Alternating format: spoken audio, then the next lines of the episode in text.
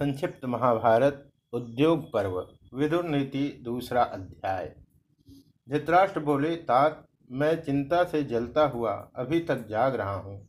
तुम मेरे करने योग्य जो कार्य समझो, उसे बताओ, क्योंकि तुम धर्म और अर्थ के ज्ञान में निपुण हो।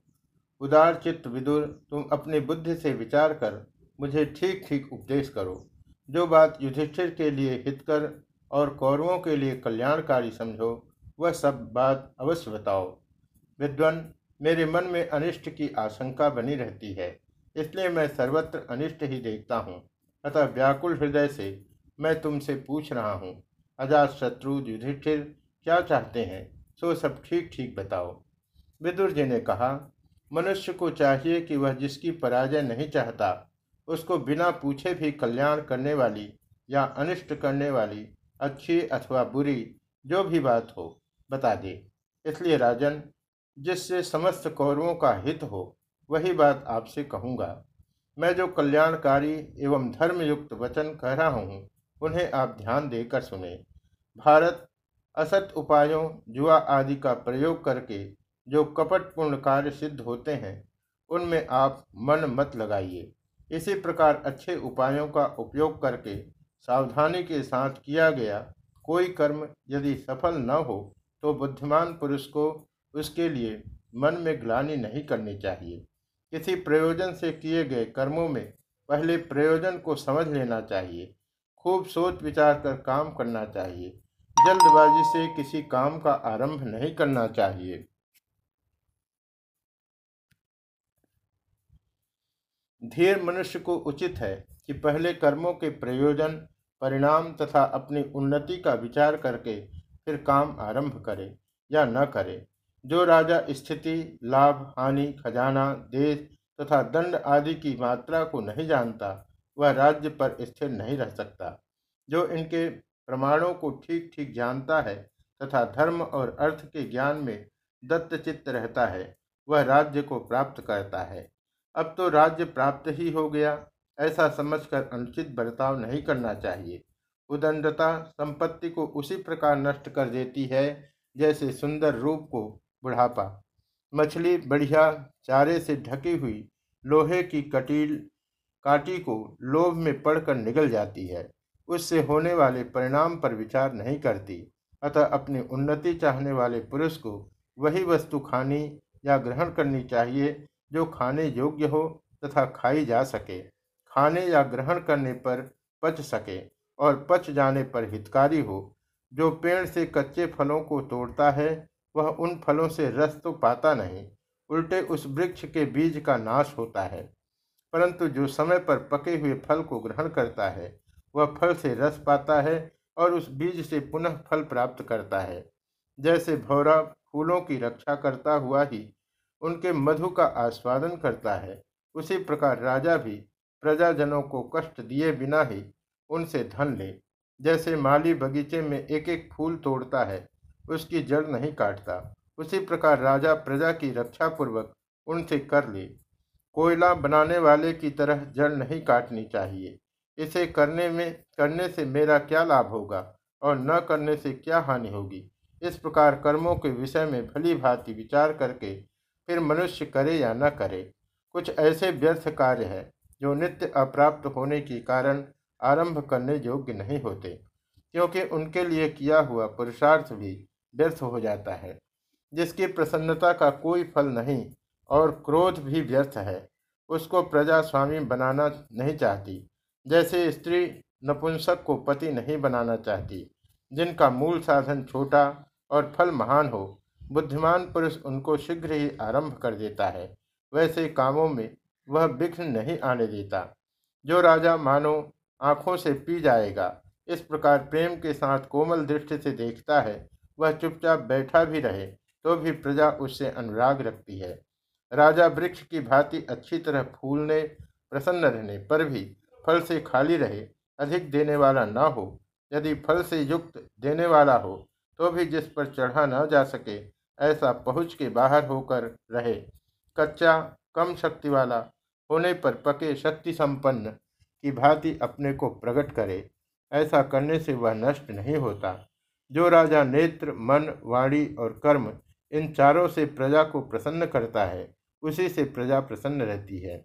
जैसे व्याध से हरिण भयभीत होता है, उसी प्रकार जिससे समस्त प्राणी डरते हैं, वह समुद्र पर्यंत पृथ्वी का राज्य पाकर भी प्रजाजनों के द्वारा त्याग दिया जाता है। अन्याय में स्थित हुआ राजा बाप दादों का राज्य पाकर भी अपने ही कर्मों से उसे इस तरह भ्रष्ट कर देता है। जैसे हवा बादल को छिन्न भिन्न कर देती है, परंपरा से सज्जन पुरुषों द्वारा किए हुए धर्म का आचरण करने वाले राजा के राज्य की पृथ्वी धन धान्य से पूर्ण होकर उन्नति को प्राप्त होती है और उसके ऐश्वर्य को बढ़ाती है, जो राजा धर्म छोड़कर अधर्म का अनुष्ठान करता है। उसकी राज्य भूमि आग पर रखे हुए चमड़े की भांति संकुचित हो जाती है, जो यत्न दूसरे राष्ट्र का नाश करने के लिए किया जाता है, वही अपने राज्य की रक्षा के लिए करना उचित है। धर्म से ही राज्य प्राप्त करे और धर्म से ही उसकी रक्षा करे, क्योंकि धर्म मूलक राज्य लक्ष्मी को पाकर न तो राजा उसे छोड़ता है और न वही राजा को छोड़ती है। निरर्थक बोलने वाले पागल तथा बकवाद करने वाले बच्चे से भी सब ओर से उसी भांति तत्व की बात ग्रहण करनी चाहिए। जैसे पत्थरों में से सोना ले लिया जाता है, जैसे उच्च उच्च वृत्ति से जीविका चलाने वाला एक एक दाना चूकता रहता है, उसी प्रकार धीर पुरुष को जहाँ तहाँ से भावपूर्ण वचनों, सुक्तियों और सत्कर्मों का संग्रह करते रहना चाहिए।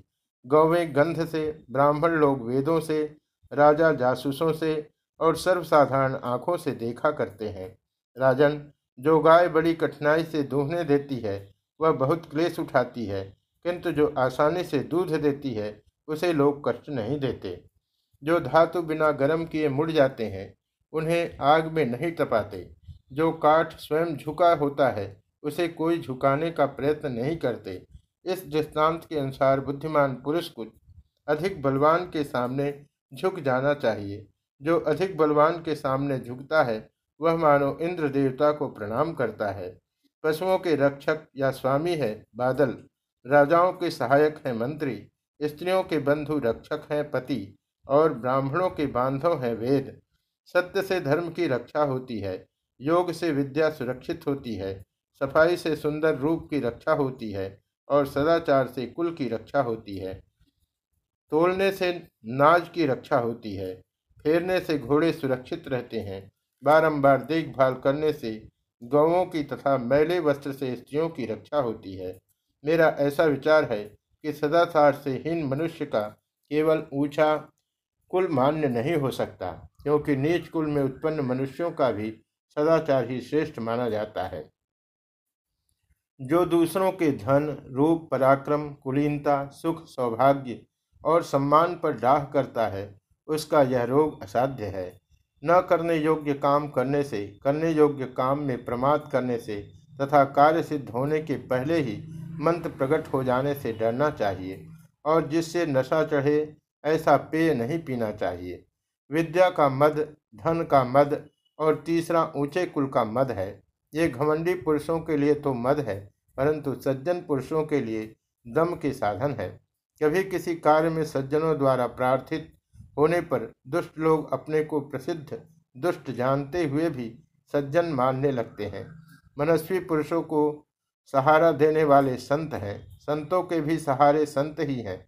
दुष्टों को भी सहारा देने वाले संत हैं, पर दुष्ट लोग संतों को सहारा नहीं देते।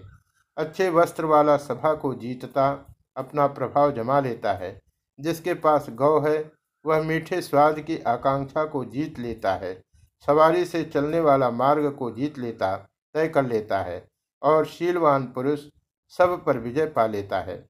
पुरुष में शील ही प्रधान है, जिसका वही नष्ट हो जाता है। इस संसार में उसका जीवन, धन और बंधुओं से कोई प्रयोजन सिद्ध नहीं होता।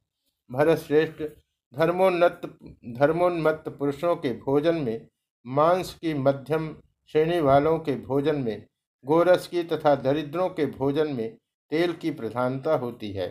दरिद्र पुरुष सदा ही स्वादिष्ट भोजन करते हैं, क्योंकि भूख ही स्वाद की जननी है, और वह धनियों के लिए सर्वथा दुर्लभ है। राजन, संसार में धनियों को प्रायः भोजन करने की शक्ति नहीं होती, किंतु दरिद्रों के पेट में काठ भी पच जाते हैं। अधम पुरुषों को जीविका न होने से भय लगता है। मध्यम श्रेणी के मनुष्यों को मृत्यु से भय होता है, परंतु उत्तम पुरुषों को अपमान से ही महान भय होता है। जो तो पीने का नशा आदि भी नशा ही है, किंतु ऐश्वर्य का नशा तो बहुत ही बुरा है, क्योंकि ऐश्वर्य के मद से मतवाला पुरुष भ्रष्ट हुए बिना होश में नहीं आता। वश में न होने के कारण विषयों में रमने वाली इंद्रियों से यह संसार उसी भांति कष्ट पाता है, जैसे सूर्य आदि ग्रहों से नक्षत्र तिरस्कृत हो जाते हैं। जो जीवों को वश में करने वाली सहज पाँच इंद्रियों से जीत लिया गया उसकी आपत्तियाँ शुक्ल पक्ष के चंद्रमा की भांति बढ़ती है।